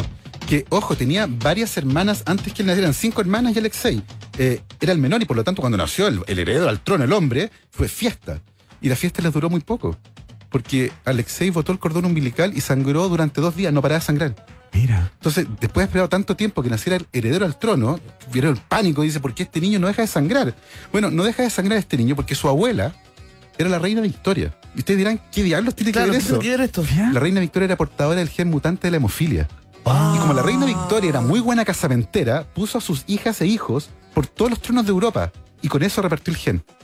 ¡Oh! Oye, hay algo ahí medio perversillo, ¿no? En algún lugar. Claro. Por supuesto, y Pero se tiene que ver con hemofilia la- es no, eh, no, eh, la- la capacidad de enfermedad- la no cinematizar, ¿no? la, Coagular. la incapacidad para coagular la sangre. Por lo tanto, cualquier herida te puede, incluso heridas que no se ven, hemorragias internas. De hecho, la historia de España en este sentido es Entre tremenda. la lengua y adiós. Eh, dos de los herederos al trono de España, dos, dos de los infantes de, de mediados del siglo XX, De los Borbón. murieron en accidentes de tránsito insignificantes. Uno de ellos chocó contra una caseta telefónica y salió caminando, no tenía nada, tenía una hemorragia interna. Por dentro, claro. Oh, Y el hermano murió igual. Una hemorragia interna, luego un accidente. de tra- Entonces, era una enfermedad bien desgraciada. Bien jodida. Y en esa época no se entendía bien. Y Alexei fue diagnosticado con hemofilia. El heredero al trono ruso. Entonces, Alexei creció. Es muy divertido porque imagínense, principios del siglo XX, la familia real del imperio ruso, Claro. con toda la plata que tenían. Y Alexei decía, envidio a los otros niños. Oh, porque no podía salir a jugar. No lo dejaban jugar. Claro. Claro. güey. Cualquier encerrado, golpe Alexei. se quedaban sin heredero. ¿Sabes por qué? Porque cuando uno tiene hijos se pone más conservador. Bueno, y entonces él quería andar en bicicleta y no podía. Y un día se arrancó a caballo y tuvieron que pillarlo para que no se fuera a descrestar porque... Y un día se cayó, po. se cayó, se golpeó la pierna, y se hizo una hemorragia y casi se murió varias veces. Y ahí entra Rasputin en la familia. ¿Ya? Eh. Espérate, ¿cuál era la figura de Rasputín exactamente? Era como Era una un- suerte de era un- consejero. era como un místico. Era como, claro. Era como... Como eh, Sergio Melnik con Pinochet, como la roulette con Piñera.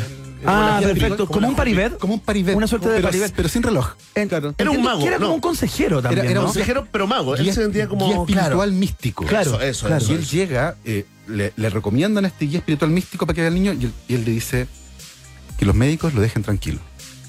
¿Ya? Y la, la ordenan que los médicos no le hagan nada, que, O- o sea, dejen- que no lo traten, digamos. que no le traten. Y lo están tratando con algo en particular que dejaron de darle. La droga más popular de la época, aspirina. Ya. Ah, le daban Y aspirina para la aspirina es hemofilia. anticoagulante. o sea, todo mal. Todo Entonces, Oh, mal. cuando le quitan el tratamiento con la aspirina, mejora a Alexei. Y Rasputín. Y Rasputín al pasa cielo a en la credibilidad. absoluta. Le apuntó, te mandó un rajazo. Mira. Y así, así construyó su fama Rasputín. ¿ya? Ya. Eh, Alexei se convirtió en uno de los pacientes más famosos con hemofilia, que además desapareció después. Bueno, finalmente se encontró la tumba de la familia real en dos eh, tumbas eh, masivas, ¿cierto? Cercanas. Se confirma que la familia real entera En dos murió cementerios, digamos. Estaban, en dos cementerios en Siberia, muy cercanos. Ajá. Pero lo interesante es cómo la hemofilia se distribuyó por Europa a partir de las casas reales y lo poco que se entendía la enfermedad. Claro. Eh, se sabía, por ejemplo, que la sangre no coagulaba, se sabía que era tremendamente heredable, Ajá. se sabía que las mujeres eran portadoras rara vez enfermas y los hijos de las mujeres portadoras tenían un 50% posibilidades de heredar el gen mutante. Mira. Eh, Y en el caso de los hombres basta con una copia defectuosa para manifestar la enfermedad porque es un gen que está en el cromosoma X. Ya. Los hombres tenemos un cromosoma X, XY. Claro. Si te tocó el premiado, sonaste. Listo. En cambio, las mujeres tienen dos cromosomas X. Y pueden tener un cromosoma X afectado y el otro no. Claro. Ah, Y el que está sano te protege de la enfermedad. Es, es una condición recesiva en ese caso. Pero en el caso de los hombres, como tenemos un puro ge- eh, cromosoma X, si te tocó, vas a manifestar la enfermedad. Claro. Eh, se entendía poco la Oye, hemofilia. hoy día hay poca gente con hemo- con he- hemo- he- hemofilia, ¿no? Más, más que eso, hay muy buenos tratamientos. Ya, ok. Y de eso vamos a hablar ahora en esta parte. Ya. ¿Cómo tratas esa enfermedad? Claro. Eh, y lo primero que los científicos averiguaron es que la sangre de los pacientes hemofílicos tú la dejabas en una placa y no coagulaba. No coagulaba, estaba ahí líquida. Claro. Pero Permanentemente. Pero si le echabas una gota de sangre de una persona que no tenía hemofilia, coagulaba. Perfecto. ¿Qué podemos Ah. concluir de este experimento? Que a, a pura transfusión nomás. pues, había- Hay algo en la sangre que permite que la sangre coagule y a los hemofílicos les falta ese Ah, algo. ok, claro. El- Ese es como el resultado del experimento. Claro, claro, Hay claro. algo en la... La cura está Te en sigo, la te sangre. sigo. Claro. ¿ya? Transfusiones. Trans- El problema es claro. que en esa época las transfusiones no se hacían, eran tremendamente peligrosas además. Claro. Eh, la aguja se había inventado hace poco, los anticoagulantes no existían, uno le sacaba sangre a una persona, se convertía en una Otro día prieta. nos Entonces, contáis la historia del, del que inventó las Sí, transfusiones. que- que ¿eh? es Sí, maravillosa. Es muy buena, sí. eh, entonces, lentamente se empieza a entender mejor. Un médico argentino, de hecho, ¿Ya? descubre por casualidad un día, mezcló sin querer la sangre de un paciente hemofílico con la sangre de otro paciente hemofílico. ¿Ya? Y coagularon. ¡No! O sea, menos por menos, más. No, él descubrió... ¿Hay algún componente ahí? él descubrió que hay dos tipos de hemofilia. Y estos pacientes tenían uno un tipo, le faltaba un tipo factor, ¿Ya? y el otro le faltaba otro. Y cuando los mezcla, complementó. A uno le faltaba acá, al otro Claro. acá. Cuando las mezcla, queda completito todo lo que necesitaban. Claro. Entonces descubre que hay dos tipos de hemofilia. Bueno, finalmente se descubre, que es uno de los hallazgos más bellos de la bioquímica en la historia, que hay una cascada de eventos consecutivos, es como una posta, ¿Ya? donde una proteína modifica a otra, igual que una posta, se van pasando el bastón ¿Ya? y eso genera una cascada de señales que culmina con la formación de un coágulo y finalmente eso permite que las heridas cicatricen, coagulen y cicatricen. Si falta uno de esos factores, no hay. Es como se, es como se caiga el bastón. No de hay la posta. coagulación. No hay coagulación. Claro. Y a los pacientes hemofílicos les faltaba uno de esos factores. Y se descubre que esos factores son abundantes en la sangre, Ajá. pero particularmente en el plasma. Eh, las, hacer transfusiones de sangre en pacientes hemofílicos requería grandes volúmenes de sangre. Pero el plasma, que es el líquido amarillento que uno puede separar de la sangre, si usted agarra una botella de sangre y la centrifuga, le empiezan a dar vueltas, Claro. va a sedimentar todo lo pesado, los glóbulos rojos, los glóbulos blancos, las plaquetas, y encima va a quedar un líquido Ajá. de color amarillito. Mira. Ese es el suero Ajá. y los factores de coagulación eran muy abundantes en el suero. Entonces la gente dice, ¿sabes qué? No necesitamos sangre, necesitamos solo suero. Claro. Y se comienzan a desarrollar a partir de mediados del siglo XX varias tecnologías que permitían purificar suero. Y el golazo final viene en la década de los 60, 70, cuando alguien inventa un proceso que se llama plasmaféresis. ¿Ya? Y consiste en que te sacan la sangre co- de la vena, te ponen una aguja grande, sacan tu sangre, la pasan por una máquina y automáticamente la máquina separa el suero de la sangre y te devuelven las células a ti mismo. Y por lo tanto no quedas anémico. Y o sea, implica- es como un trasvasije, digamos, Exacta- pero con tu propia Exactamente. sangre. Y eso implica que puedes donar plasma mi- muchas veces al año. Eh, sangre puedes donar pocas veces al año. Claro. Pero plasma puedes donar si querés todos los días. Ah, mira. Entonces eso generó un cambio en la provisión de plasma para los pacientes hemofílicos. Y eso fue impresionante. Y uno de los lugares del mundo donde se producía más plasma humano era Haití. En Haití. En Haití un empresario estadounidense formó una de las alianzas más no, curiosas que la de guata la pensé que iba a historia. decir Chile. No, no, no, Claro, no, menos claro. mal que no. Qué bueno que- Formó una de alian- de las alianzas más curiosas de la historia con un personaje que se llama Lugner Cambrone. ¿Ya? Lugner Cambrone era la mano derecha de François Duvalier.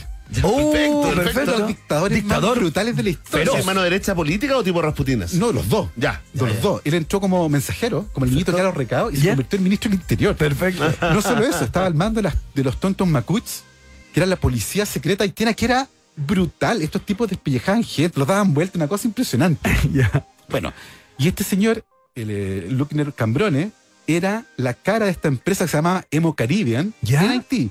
Y montaron, era como una, una- una- una planta de ordeña de vacas, pero para sacarle sangre a la gente. Claro. Miles de personas todos los días, las Vendiendo personas su más sangre, ¿no? pobres de Haití, ¿Ya? a vender sangre en condiciones sanitarias paupérrimas. Exportaban, exportaban esta gente cuando tenía la empresa funcionando a full. Esto fue año 71, 72 ¿Ya? exportaban entre 5.000 y 6.000 litros de plasma al mes a Estados Unidos. ¡No! ¿Al mes? Al mes, una Espérate, cosa... ¿Y estos 70s? ¿Por ahí? 70, ¿Por ahí? 71, 71, 72. En esa época No. funcionó esta empresa. ¿Ya? Y a Lugner Cambrone, la gente le empezó a decir el vampiro del Caribe. Ahora Le sacaba la entiendo sangre todo. a los haitianos. ¿Ya? Bueno, y de repente, eh, con este flujo gigantesco de Quizás plasma con qué desde Haití. mentira, quizás con qué cuento Bueno, acarreaba la gente para allá. cuando las. Cáchense el salto que me voy a dar ahora. A ver, a ver. Cuando Francia y Bélgica abandonan África y los países africanos, que eran colonias francesa y belga, se independizan, Ajá. en el Congo belga se descubre que los, franc- los belgas nunca hicieron un esfuerzo importante por eh, educar a la población. Y la ONU dice, hay que educar a esta población que habla francés. Claro. Y comenzaron a buscar profesionales que hablaran francés y que quisieran vivir en África. Miles de profesionales haitianos viajaron de Haití a África en esa época a educar a la población africana porque además hablaban francés. Claro. Claro. Que era lo que hablaban ellos.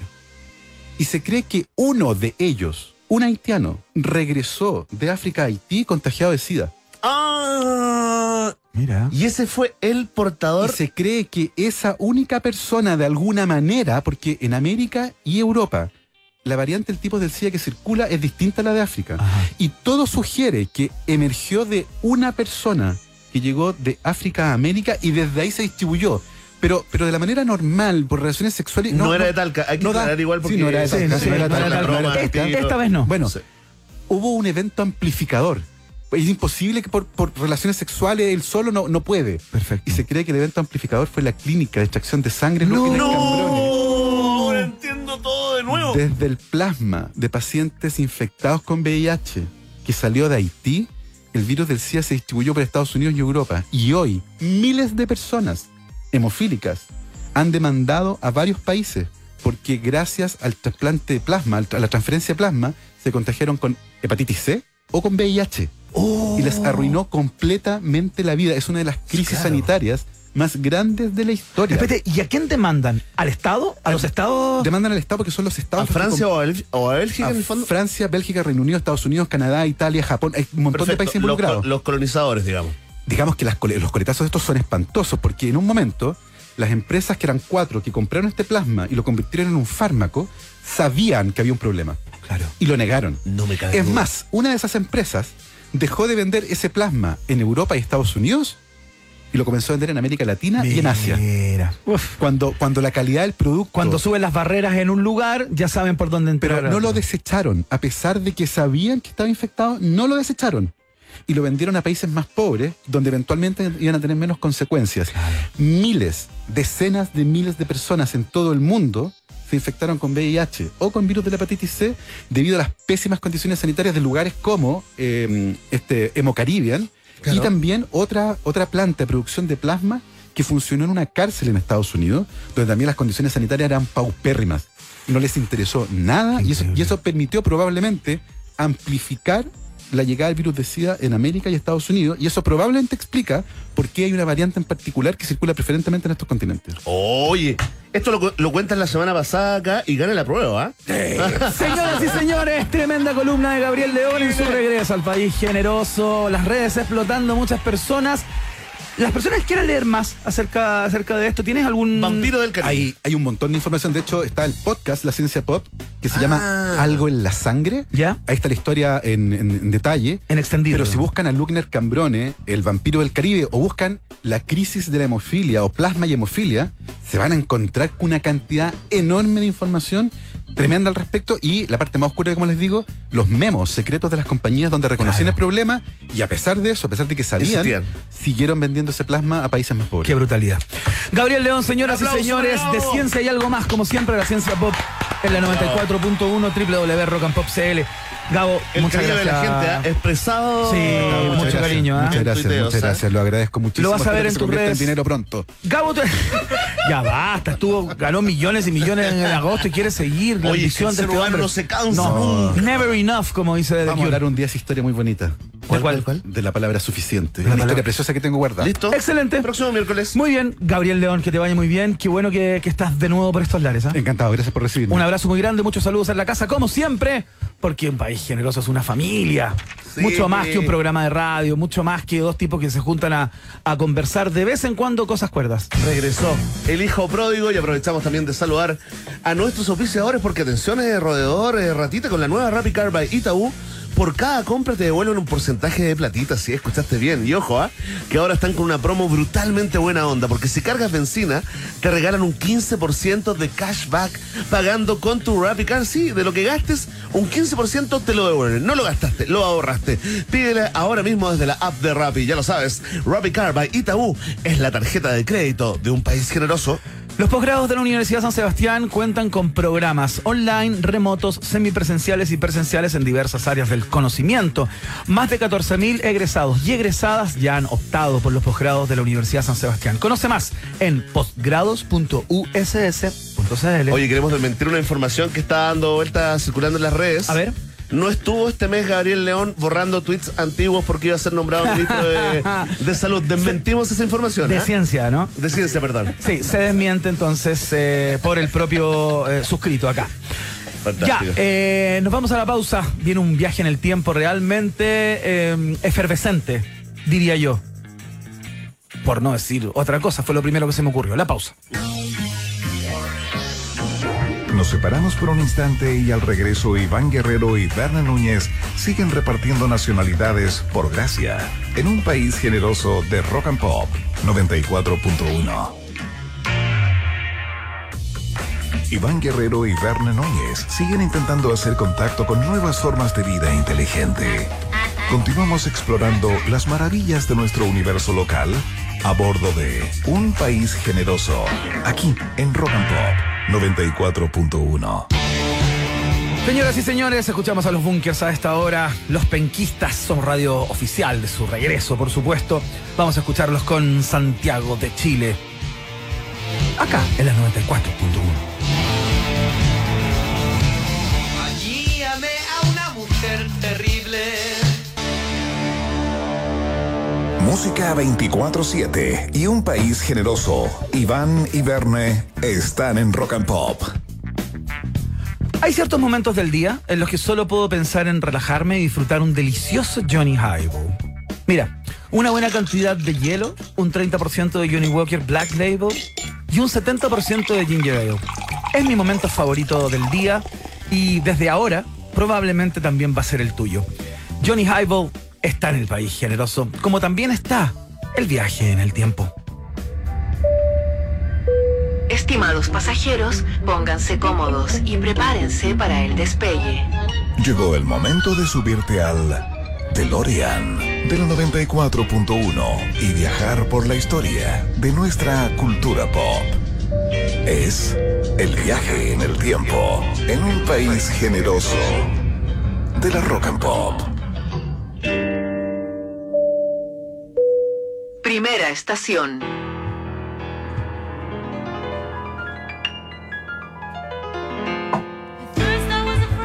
Bienvenidos y bienvenidas a este viaje en el tiempo. Vamos a partir con toda la energía del disco. Porque en el año 1943 en la ciudad de Newark, New Jersey, en la localidad de Newark, en New Jersey, nació Gloria Gaynor, que llegó a este mundo bajo el rótulo de Gloria Fowles. Ese es su nombre de bautismo, se podría decir. Y luego, eh, a lo mejor tras el consejo de algún productor, cambió su nombre a Gloria Gaynor, cantante de disco y de soul, norteamericana, por supuesto. Y estamos escuchando uno de sus grandes éxitos, porque tiene muchos. En algún minuto fue la ama y señora de las pistas de baile en los Estados Unidos. También algo de RB había en su, en su repertorio, pero fundamentalmente eh, brilló a propósito de, de estas canciones, ¿no? Sí, claro, ¿no? Esto, eh, es, es- es que esto en la, en la cultura pop ocupa un lugar súper destacado porque debe ser, si no me equivoco, Iván, el primer himno, digamos, adoptado por la comunidad LGTBI de todo el mundo, ¿no? Eh, Aparte. Y es- reconocido planetariamente, ¿no? Sí, además de eso, Verne, eh, es una de las primeras canciones. De hecho, hay algunas personas que dicen que por primera vez la letra de una canción se escribe desde el punto de vista de una mujer. De alguna manera, eh, arremetiendo contra su pareja, eh, planteando frontalmente que ahora ya es libre y puede seguir su vida sin esa persona. Claro, algo parecido a lo que hizo Aretha Franklin con Respect. exactamente. Que le da la vuelta y le da la vuelta y se transforma el tiro en himno, digamos. eh, Tal cual. Feminista también, ¿eh? Hay muchos que dicen que esta es la primera canción que de alguna manera da vuelta a esa, do- a esa mm, relación de, al- de alguna manera como dominante del varón sobre la hembra, porque generalmente es él el que habla, el que se va, el que se larga, ahora es la mujer la que dice, ¿sabes qué? No te necesito más. Y es esta canción de Gloria Gaynor, pero no es la única, ¿eh? no es la única canción que la llevó al top de todos los charts y de las listas eh, Billboard, etcétera, sino que eh, esta también, mira. Estamos escuchando este cover, ¿ah? esto es una canción de los Jacksons, eh, de los Jackson 5, digamos, eh, que está en una clave mucho más fanquera por los cinco hermanos Jackson. Y ella, de alguna manera, con un productor y con un equipo, recordemos que Gloria Gaynor es una intérprete, no es una cantautora, digamos.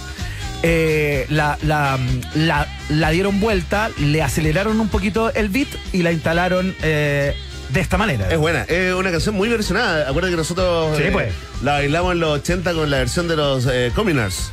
Exactamente. Este, este, este peladito que cantaba en falsete se me olvidó el nombre, le mando un saludo. Así es. Bueno, Gloria Gaynor tiene una, una relación con Chile bien particular, porque, por supuesto, De no eso me podíamos, estaba no podíamos dejar de, eh, de comentar lo que fue su, su participación en el Festival de Viña del Mar en febrero del año 1980, eh, justamente en la cima de su, de su popularidad, ¿no? No era estos típicos artistas ya pasados que a veces llegan a Viña del Mar. En esta década, particularmente entre el 80 y el 83, fundamentalmente, l- la de visitas que tuvimos acá de artistazos Claro, eh, en su en su en su cenit, digamos, Gracias al general. incluyó incluyó a, a Gloria Gaynor en la versión número 21 del festival de la canción de Viña del Mar, interpretó todas estas canciones y justamente eh, cuando estaba terminando hace una pausa en eh, I Will Survive para decir esto. En primer lugar, quita el fuego porque es muy peligroso para mis amigos. Por favor, ahora quita el fuego. Quita el fuego. Es muy peligroso. Lo que estaba Usa pasando- luces pequeñas, Está bien, pero fuego no me gusta. en este momento. Dice, las luces pequeñas están bien, pero el fuego no. Era una tradición en el Festival de Viña del Mar en esta época que las personas en los cerros, en la galera, digamos, fundamentalmente, encendieran... eh, Antorchas de papel. Antorchas de papel, diario. exactamente. Sí, antorchas pues, de papel antorchas diario. reales. Claro. Algo que nos parecía súper normal, pero hasta que tuvo que llegar Gloria Gaynor a decirnos que era súper loco, peligroso, demente. Claro. Hacer eso y comenzó el camino a la evolución de la antorchita. Con pilas. Con pilas, luminosa que se, se ocupaba hasta cuando se hacía el festival. Exactamente. Oye, Oye. y estuvo, tú sabes que acá puse solamente un extracto, pero paró hablando de los aproximadamente... aproximadamente dos minutos. Bueno, y le dieron un premio. Se ganó el premio Miss Desubicada del Ese Festival año. de Viña. Se lo dieron eh, lo- los periodistas como haciendo eco de la Claro. voz popular, ¿no? Bueno, porque se escuchaban pifias mientras ella hablaba y le pedía a las personas que apagaran sus antorchas, eh, se escuchaban pifias como que "Eh, nos estáis diciendo a nosotros que tenemos que hacer, si acá siempre hemos prendido antorchas y chao, y ándate para tu casa, etcétera, etrétera. Eh, pero bueno, Ah, Aquí- ella, Aquí ella también nos planteaba dice lo que tienen que hacer, a porque devolver le tu puede país". hacer daño a nuestros amigos. Se refería a los árboles. Ella hablaba de los árboles cuando decía. Ah, cuando decía amigo era por los árboles. los árboles. Uy, qué lindo. Algo me faltaba de esa trilla. Así es. Se refería a los árboles que en ese momento repletaban ahí el cerro, eh, ahí en el Palacio Vergara. Muy bien, con Gloria Gaynor entonces pasamos a esta segunda estación. Próxima estación. Mira, esto lo hago simplemente no por el disco que salió en el día de hoy, porque hoy se lanzó el disco debut del señor Gary Newman, llamado The Pleasure Principle, que, es el, que es el primer disco aparecido en el año 1978.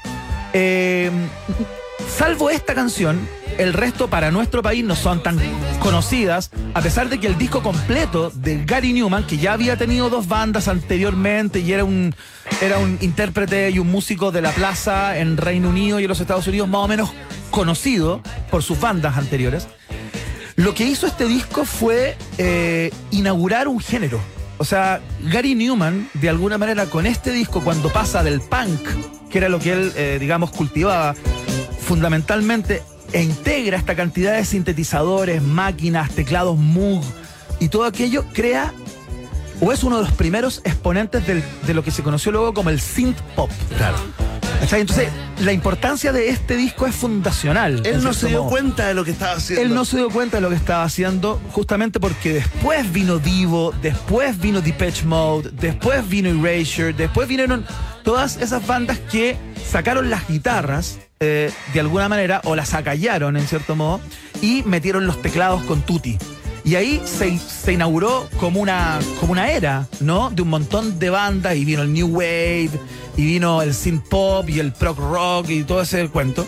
Es buena esta. ¿eh? A propósito de. Esta es una tremenda canción. Y sabes que to- todo el disco, yo hoy día estuve escuchando harto el disco y viene en la misma clave. Como ninguna canción está como fuera de tono, ¿no? Todo es ese eh, germinal sin pop eh, a propósito de, mm, de este disco. Así es que por eso se gana una estación en el viaje en el tiempo, por supuesto. Buena Gary, buena Gary. Y a propósito de esta canción, vamos a presentar dos nuevas canciones, dos nuevas canciones, dos grandes canciones que se lanzaron un día como hoy, pero la primera está estricta vincula- estrictamente vinculada a Gary Newman.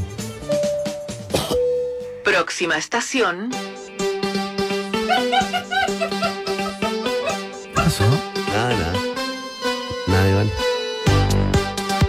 Estamos escuchando Just Can't Get Enough, este, esta canción de, em, Yo la de los conocía como ingleses. Justin Green On. Sí, po. Bueno, pero es Just Can't Get Enough de Depeche Mode, por supuesto, porque dos años después, no, 83, tres años después de que saliera el disco del cual te acabo de hablar, ¿De resto de estaba deditos? contando con los deditos, eh, sale este, mm, este single, ¿no? De eh, Depeche Mode, esta banda. Esta canción estuvo integrada en el disco Speak and Spell de ese mismo año y la verdad es que lo vendió absolutamente todo. Lo vendió absolutamente todo, dejó la tendalada, las pistas de baile eh, y de alguna manera llevó a Depeche Mode, que era una banda que estaba haciendo sus primeras artes, eh, a un siguiente nivel, digamos. Sí, esto se bailaba un poco como Naruto, ¿ah? Se bailaba como con las manos Sí, hacia atrás, con las levantando manitos hacia- el abrigo negro largo y dando como giros. Tal cual. Sí, sí, sí. una Tal elipse. cual, se bailaba Sí, así, sí. sí, Un saludo a los amigos y amigas que uno dejó en la blondia. Sí, que se apoderaban de las fiestas de casa. Tal cual. Mira, un dato. Esta canción es una canción compuesta por Vince Clark, quien se fue de Depeche Mode a fines del año 81 para formar nada más ni nada menos que Yazoo. ¡No! Claro. Y luego Erasure. ¿Cómo se llamaba la, la cantante? Alison Moyet. Bien, qué tremenda, ¿eh? Tremenda. Bueno, con él. Con Vince Clark. Ya, era era... era la dupla. un dúo, digamos. Está cantando hasta, hasta el día de hoy. El otro día le pegó un Sí, googleo. claro. Linda ella. ¿eh? Sí, Hermosa. tremenda artista, Bravo. gigantesca, un bozarrón sorprendente. Esta es la primera canción que vamos a destacar en el día de hoy, lanzada en un día eh, 7 de septiembre del año 1981. Dos años después pasó esto. La hemos recordado harto a Mahon últimamente. La hemos recordado harto, ha tenido hartas eh, efemérides eh, por estos días, pero un día como hoy del año 1983 lanzó este, mm, que está sindicado como su primer gran hit, ¿no? Eh, de su disco homónimo, claro.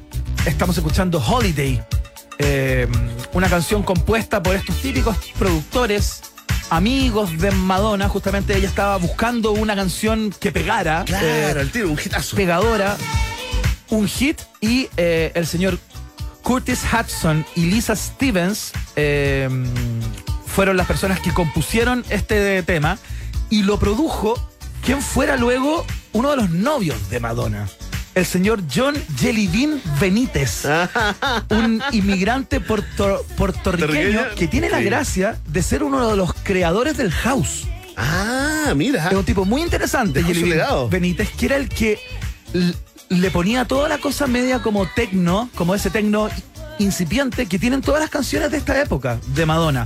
Uno lo puede leer en Borderline, eh, se escucha claramente acá, con el, con el manejo de ciertas secuencias, cosas que para esa época sonaban como el futuro, ¿no? Eh, el responsable de eso fue novio de Madonna, justamente ¿Cómo se llama? por esos años, John Jellybean Benítez. Jelly Bean, es que me lo voy a grabar en la mente.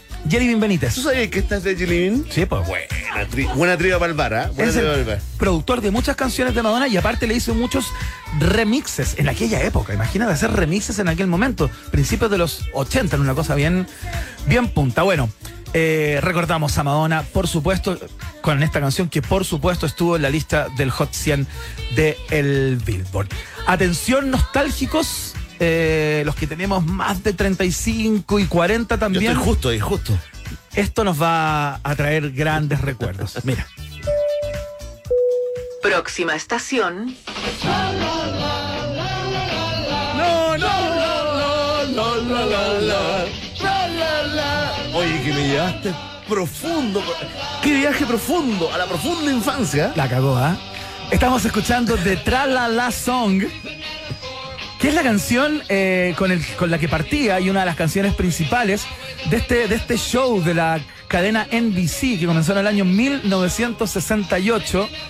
La lisérgica serie de Banana Splits Adventure Hour, o como se conoció por acá, el show de los Banana Splits. Así es, ah, que si no me equivoco, no solamente lo daban en UCB, eh, donde daban todo esto, sino que también tenía una, eh, eh, digamos, eh, proyección matinal en Canal 13, ponte tú. Sí, claro. Cuando no iba a clase. Cuando estabas como, comillas, enfermo. Lo daban durante la semana. Splits. Oye, y si tú te encontrás que tienen cara de locos, de drogados los, los animales de esta banda. Digamos que son unos corpóreos eh, Claro. de varios animalitos que tocan en una banda. Pero tienen los ojitos, hay algo en los ojitos y yo creo que es con querer. Sí, por supuesto. Esto, esto tenía un sentido bastante lisérgico y había, yo creo, acá una promoción de ciertas sustancias, sin lugar a dudas, ¿no? Pero Eh, imagínate que es del año 1968. Claro. Y nosotros la veíamos en los 80. O sea, cuando nosotros éramos chicos, ya la serie estaba vieja ya. Ya la serie era, era antigua. Claro. Mira, Impresionante, ¿eh? la serie la produjo Hanna Barbera, fíjate. Los mismos creadores de muchos monos animados, como. no Esa sé, señora, Hanna Barbera. No, no, son los hermanos Hannah y Joseph Barbera. Que, eh, que, bueno, los Picapiedra, Scooby-Doo y tantos otros monos, ¿no? Eh, eran los creadores de esta, de esta serie donde participaba Drooper, Snooki, Fri- Flickle y Bingo. Que eran los muñecos, los monos. que eran los que tocaban en esta. En esta banda y el show era muy raro porque integraba como animación con vida real, con, con per- personajes de carne y hueso, digamos, pero metidos adentro de estos corpóreos. Eh, era una cosa bien, bien extraña lo que hacía. Totalmente, aparte que era un los show. Banana Split. Al mismo tiempo era un show musical en vivo, Iván, era un disco. eh, esto, esto pegó tanto eh, eh, y era tan listo que también se tocaba en fiestas. Claro. En fiestas de adultos. Esta canción es, es como cuando tú escuchas alguna canción de tu monito animado favorito en alguna fiesta. en algún Absolutamente. carrete, Que se canta ese- Oye, solamente para que no parezca el troll que está atento al error, ese rodeador eh, eh, eh, descartable. eh, eh, Hanna Barbera era Joseph Barbera con William Anna. Ah, William Hanna. Ah, tiene razón. Y que uno en la mente pensaba que era Tienes una, toda la una sola mujer, de hecho. La Hanna, la señora Hanna. Tal cual. Bueno, acá hubo muchos artistas de la época que pusieron parte de sus canciones para que formaran parte de esta, mm, de esta, de esta serie, digamos. De hecho, el mismísimo Barry White. eh, Ah, sí, también. cantó, cantó en alguno de los capítulos, o sea, ponía la voz, digamos, detrás de estos, de Increíble. estos muñecos. Oye, si ¿Cachai? no lo conocen, eh, digamos, para todo el sub 35 que nos escucha, péguense un googleo porque eh, además con todos los artistas relacionados a Banana Splits se pueden pegar un viaje de verdad rico, sin consumos, ¿ah? ¿sabes? Exactamente. Muy bien, con los Banana Split entonces y este re- recuerdo de hace varias décadas, pasamos a la siguiente estación que para mí, en lo personal, significa harto. Próxima estación.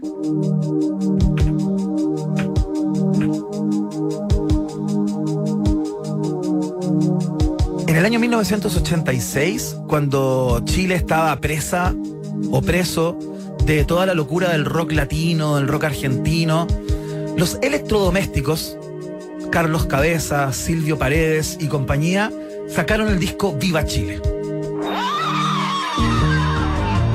Que traía entre, entre sus títulos esta canción, Yo la quería, que es una suerte de, de relato. eh, que, que narra o, o que instala una fábula sobre los crímenes del chacal de Nahuel Toro.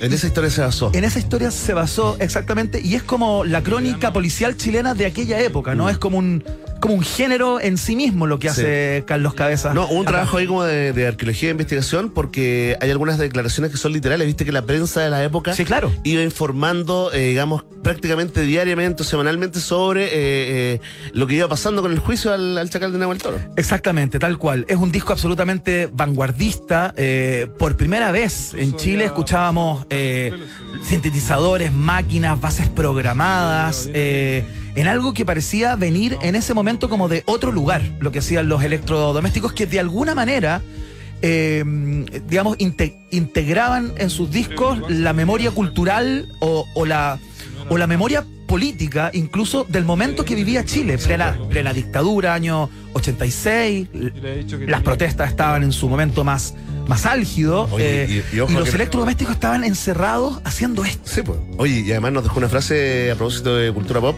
para el almanaque pop. ¿Ah? El copete. El trago lo pone ciego a uno. ¿eh? Exactamente. El trago lo pone ciego ahora. Oye. Oye, hay una, hay una, hay una, hay, hay una trivia que es muy interesante respecto de esta, de esta canción. Y Carlos Cabezas me la, me la confirmó.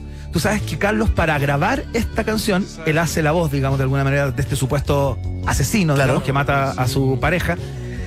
Pa- antes de grabar, para lograr el efecto como en la voz de un tipo medio acabado y todo el cuento, se tomó siete chops. Buena. Buen dato. ¿Cachai? Para estar medio así Buen como, dato. como en el mood, ¿cachai? Como en el Probablemente estado en de la ánimo. Hacienda Gaucha. No tengo idea de dónde lo habrá hecho, pero, favorito pero de es, es verdad que tomó muchos chops para, para lograr como el efecto. Mira. Esta es otra. Ah, no. ¿Esta es con la tía? Sí es. ¿Ves siempre las líneas de la mano o espera que te pida la persona que se la veas? Cuando Mira. consulta a un particular, por ejemplo. Carlito, la línea de la mano, una persona puede estar gorda, flaca, se van, se van reduciendo, se van agrandando las palmas de las manos. Ya, ¿Eso hace difícil verlas después? Como... Sí, pero Carlito, eh, ¿Cuál es tu fuerte, digamos, para...? Ah. el fuerte mío es la cara de la persona.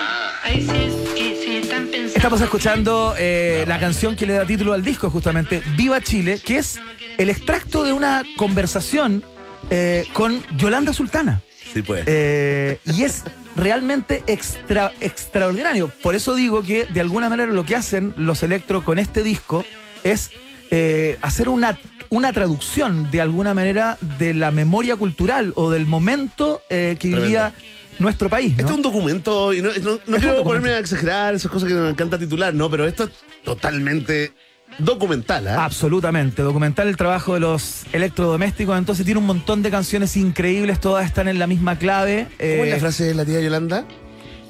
eh, tan- tenemos tanto mar y no nos sabimos a- Aprovechar. ah, aprovechar. Claro, claro, porque no comemos pescado. Claro. es Qué realmente grande tía Yoli, ¿verdad? increíble. Oye, le agradecemos las Electrodomésticos. empanadas y los jarrones. Sí, por Que nos supuesto. sigue mandando la tía Yoli. Qué ¿eh? cariñosa es tía Sí, Yoli. tremenda. Cada cierto rato nos manda regalos para acá. Así que un abrazo para ella, por supuesto, la gran Yolanda Sultana, que fue eh, releída por los electrodomésticos en esta canción Viva Chile, el disco Viva Chile. Salió el año 1986 en un día como hoy y pone fin a este viaje en el tiempo. ¿Qué pasó? No alcanzamos por Vamos. tiempo. ¿Qué No dice el alcanzamos- público? No, no alcanzamos por tiempo. ¿Qué pasó con el 7 de septiembre? Ya. No alcanzamos. Ya, no pero alcanzamos. cuéntala rápido, tú sabes la historia detrás de la canción. po. Ya, la gente lo pide, Última piloto. estación. Se volvieron locos. Vamos, que no podemos dejar esto. Ya, el día, el día de Mecano, conocido mundialmente como el Día de Mecano, a propósito de esta canción, el primer single de su cuarto disco, Aidalai, eh, que narra la historia eh, de Ignacio Cano, Na- Nacho Cano, el tecladista de la banda, uno de los líderes, con la destacada escritora española Coloma Fernández Armero. eh, Con quien tuvo un romance de mucho tiempo, de hecho, para ella también es la canción La Fuerza del, Des- del Destino, del disco Descanso Dominical, eh, hace- fue una musa inspiradora para Cano, eh, importantísima. Y la historia cuenta que esta canción narra este vínculo indeleble que luego de romper y de terminar su, rel- su relación, se seguían juntando, a pesar de que todos tenían parejas nuevas, que habían seguido con sus vidas, se seguían juntando en el mismo café eh, en donde se conocieron o en donde solían ir a compartir cada 7 de septiembre, que es la fecha en que empezaron su relación, digamos, su aniversario. Por eso el 7 de septiembre es nuestro Ahí tienes aniversario. una separación con estilo, ¿ah? Sí, ¿no? Grande Nache Cano, ¿ah? Muy bien, con esta historia sorprendente eh, de amor más allá del tiempo, terminamos el viaje en el tiempo. Grande piloto. Aterrizamos, ¿ah? Estos son los resultados parciales de la pregunta del día de hoy. En Rock and Pop tienes un permiso 24-7 para la pregunta del día. Vota en nuestro Twitter, arroba Rock and Pop, y sé parte del mejor país de Chile. Un país generoso de la Rock and Pop.